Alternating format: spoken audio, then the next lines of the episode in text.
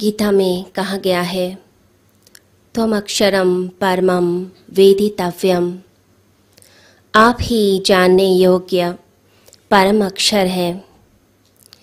जानने योग्य किसे कहा जाता है? किस चीज़ को हम कहते हैं कि यह जानने योग्य है? आमतौर पर जिस चीज़ की उपयोगिता होती है, यूटिलिटी होती है, उसे कहा जाता है, यह जानने योग्य है। ये ज़रूरी है। तो लोग क्या करते हैं? लोग साइंस को जानने योग्य समझते हैं, क्योंकि साइंस टेक्नोलॉजी के द्वारा रास्ते बनते हैं, फ्लाईओवर्स बनते हैं, उसके द्वारा ट्रेन्स बनती हैं, कार्स बनती हैं, सुख सुविधा के साधन इजाद होते हैं। तो साइंस को कहा जाता है कि यह जानने योग्य है। चिकित्सा शास्त्र को कहा जाता है, यह जानने योग्य है, क्योंकि इसके द्वारा शरीर की बीमारियों को दूर कैसे किया जा सकता है? कैसे हम तरह तरह की मेडिसिन का पता करें कि मनुष्य की आयु लंबी हो सके? तो इन सब चीज़ों को जानने योग्य कह दिया। तो जिस चीज़ की उपयोगिता होगी, सभी लोग उसी की तरफ़ दौड़ने लग जाते हैं। इसे यूनिवर्सिटीज़ में ज़्यादातर बच्चे डॉक्टर, इंजीनियर बनना चाहते हैं, टेक्नोलॉजी जानना चाहते हैं, स्किल्स जानना चाहते हैं। कोई व्यक्ति संस्कृत की तरफ़, वैदिक नॉलेज की तरफ़ लिटरेचर की तरफ़ फिलॉसफी की तरफ़ नहीं जाता। लगता है कि जानने योग्य तो वही है जिससे रोज़ी रोटी चल पाए।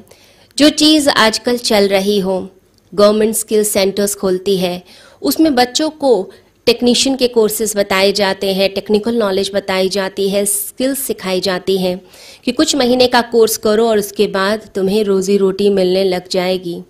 कोविड के दौरान भी बच्चों के अंदर ये बात फैली कि क्यों ना हम टेक्नोलॉजी सीख लें, क्यों ना हम डिजिटल मीडिया सीख लें, क्यों ना हम स्किल्स सीखें जिससे कि हमारी जॉब लग पाए। तो लोग उसी को उपयोगी समझते हैं। वो चीज़ें ज़रूरी अच्छी लगती हैं, जानने योग्य लगती हैं जिनसे ज़िंदगी चल पाए। परंतु यह तो गीता में लिखा है कि आप ही जानने योग्य परम अक्षर है। तो भगवान की क्या उपयोगिता है हमारी ज़िंदगी के अंदर? आजकल के यंगस्टर्स को हम बोलते हैं कि आप धर्म की राह पर चलो। अब वेस्टर्न कल्चर की तरफ़ मत चलो, मेटेरियलिस्टिक वर्ल्ड की तरफ़ मत चलो। आप तो धर्म की राह पर चलो, भगवान की राह पर चलो। तो समझाना बड़ा मुश्किल हो जाता है जो वेस्टर्न माइंड है कि भगवान का क्या उपयोग है ज़िंदगी में। क्या भगवान हमें रोज़ी रोटी देगा? क्या भगवान हमें दवा ला कर देगा? क्या भगवान हमारी ज़िंदगी की ज़रूरतें पूरी कर पाएगा? तो भगवान क्या का भी क्या उपयोग है? लोग आते हैं और कहते हैं ध्यान का क्या उपयोग है? ध्यान करके मिलेगा क्या? हम एक घंटा लगाएँगे और उसके बाद हमें क्या प्राप्ति होगी? प्रार्थना करके क्या प्राप्ति होगी? भलाई करके क्या प्राप्ति होगी? तपस्या करके क्या प्राप्ति होगी?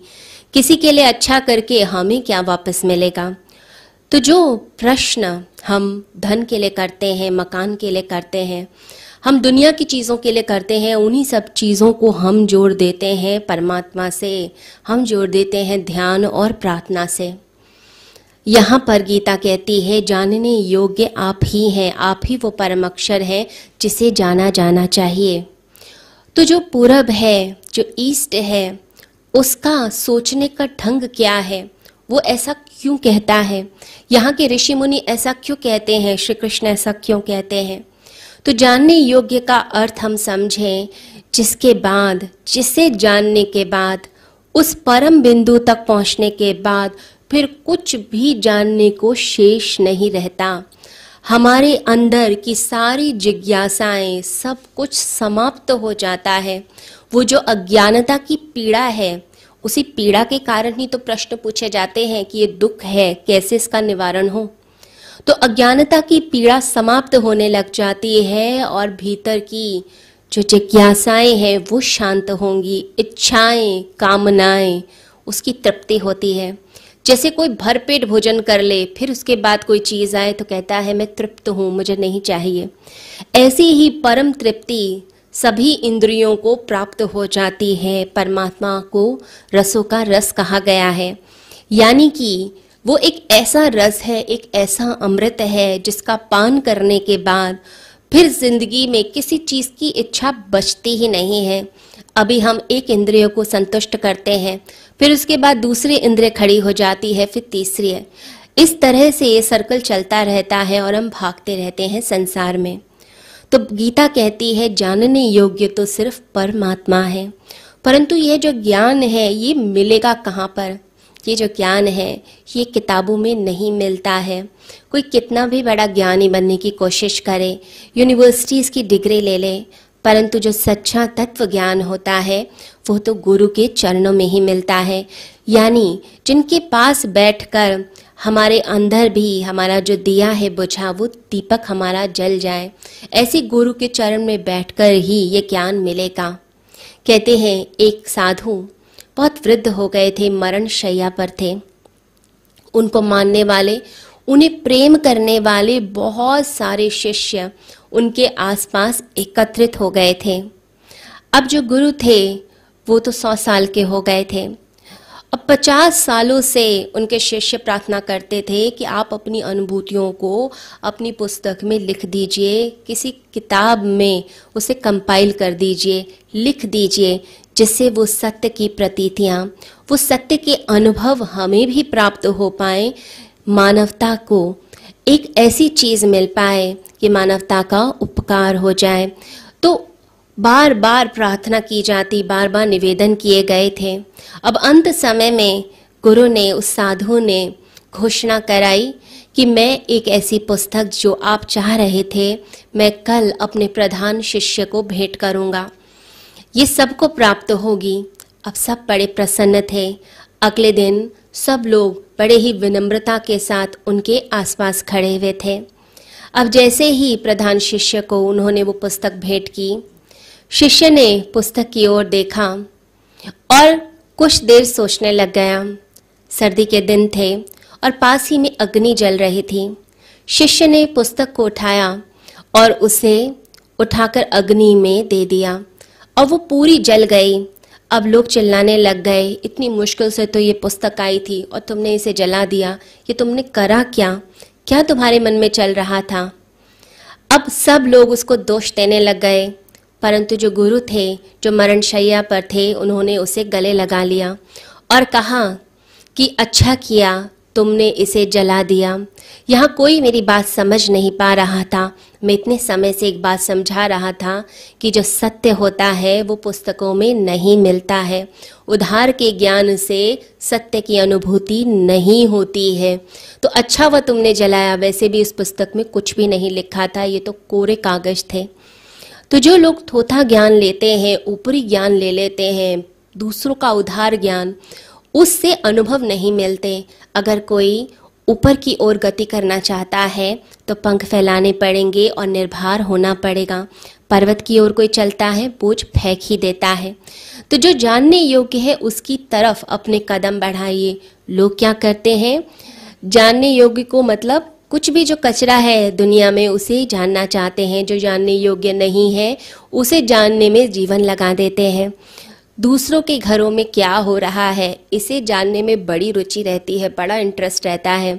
मेरे मित्र क्या कर रहे हैं, पड़ोसी क्या कर रहे हैं? और आजकल सोशल मीडिया के कारण तो लोग एक दूसरे के बारे में ज़्यादा जानते हैं और पूरे वर्ल्ड के बारे में जानना लगते हैं। दुनिया भर का कचरा अपने दिमाग में भर लेंगे। यानी कि जो जानने योग्य नहीं है, उसे भरते हैं। इससे क्या होता है? अज्ञानता बढ़ती है।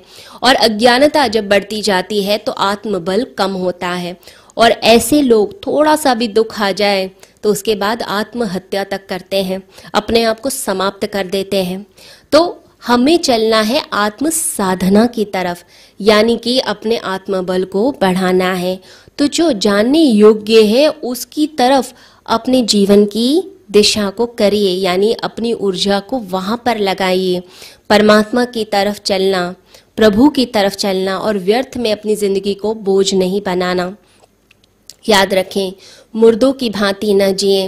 लोग बेहोश की तरह मुर्दों की तरह जीते हैं, यानी भीतर के आत्म तत्व को जानते नहीं। जब तक हम असली जीवन को न जान लें, हमारा जीवन व्यर्थ ही है। हमारा दोहरा व्यक्तित्व है, यानी कि एक है पाठ हमारे अंदर, जिसे कहा जाता है जो मृणमय है, जो समाप्त होगा, और एक है चिन्मय, जो हमेशा ज़िंदा रहता है। जब हम उस चिन्मय को, उस तत्व को समझ जाते हैं तो असली जीवन की शुरुआत होती है। बस उसी जीवन की तरफ़ जाना है, जब मन को शून्य करते हुए साधक साधना में गहराई में प्रवेश करता है तो प्रज्ञा शक्ति जागती है, आंतरिक शक्ति जागती है। जब स्वयं की शक्ति जाग जाती है तो सत्य की अनुभूति होती है, सत्य की प्रतीति होती है, भीतरी आँख खुलती है, जैसे कि कोई अंधा हो और वो प्रकाश को ना देख पा रहा हो, लेकिन जैसे ही उसको आँख उपलब्ध हो गई, आँख में वो रोशनी आ गई, वो शक्ति आ गई तो प्रकाश के दर्शन करती है। जब हमारे भीतर वो शक्ति आने लगती है, प्रज्ञा आती है तो उसके बाद फिर हमें भी सत्य की अनुभूति साक्षात्कार होता है। ये ज्ञान बाहर नहीं मिलता, ये ज्ञान मिलता है गुरु के चरणों में। तो गुरु के वचनों को बड़ी ही श्रद्धा से सुनना चाहिए और एक एक वचन को अपनी ज़िंदगी में उतारना चाहिए। जो ऐसा कर लेता है, उसी का जीवन धन्य हो पाता है, उसी की ज़िंदगी में आनंद आ सकता है। सभी को हरिओम।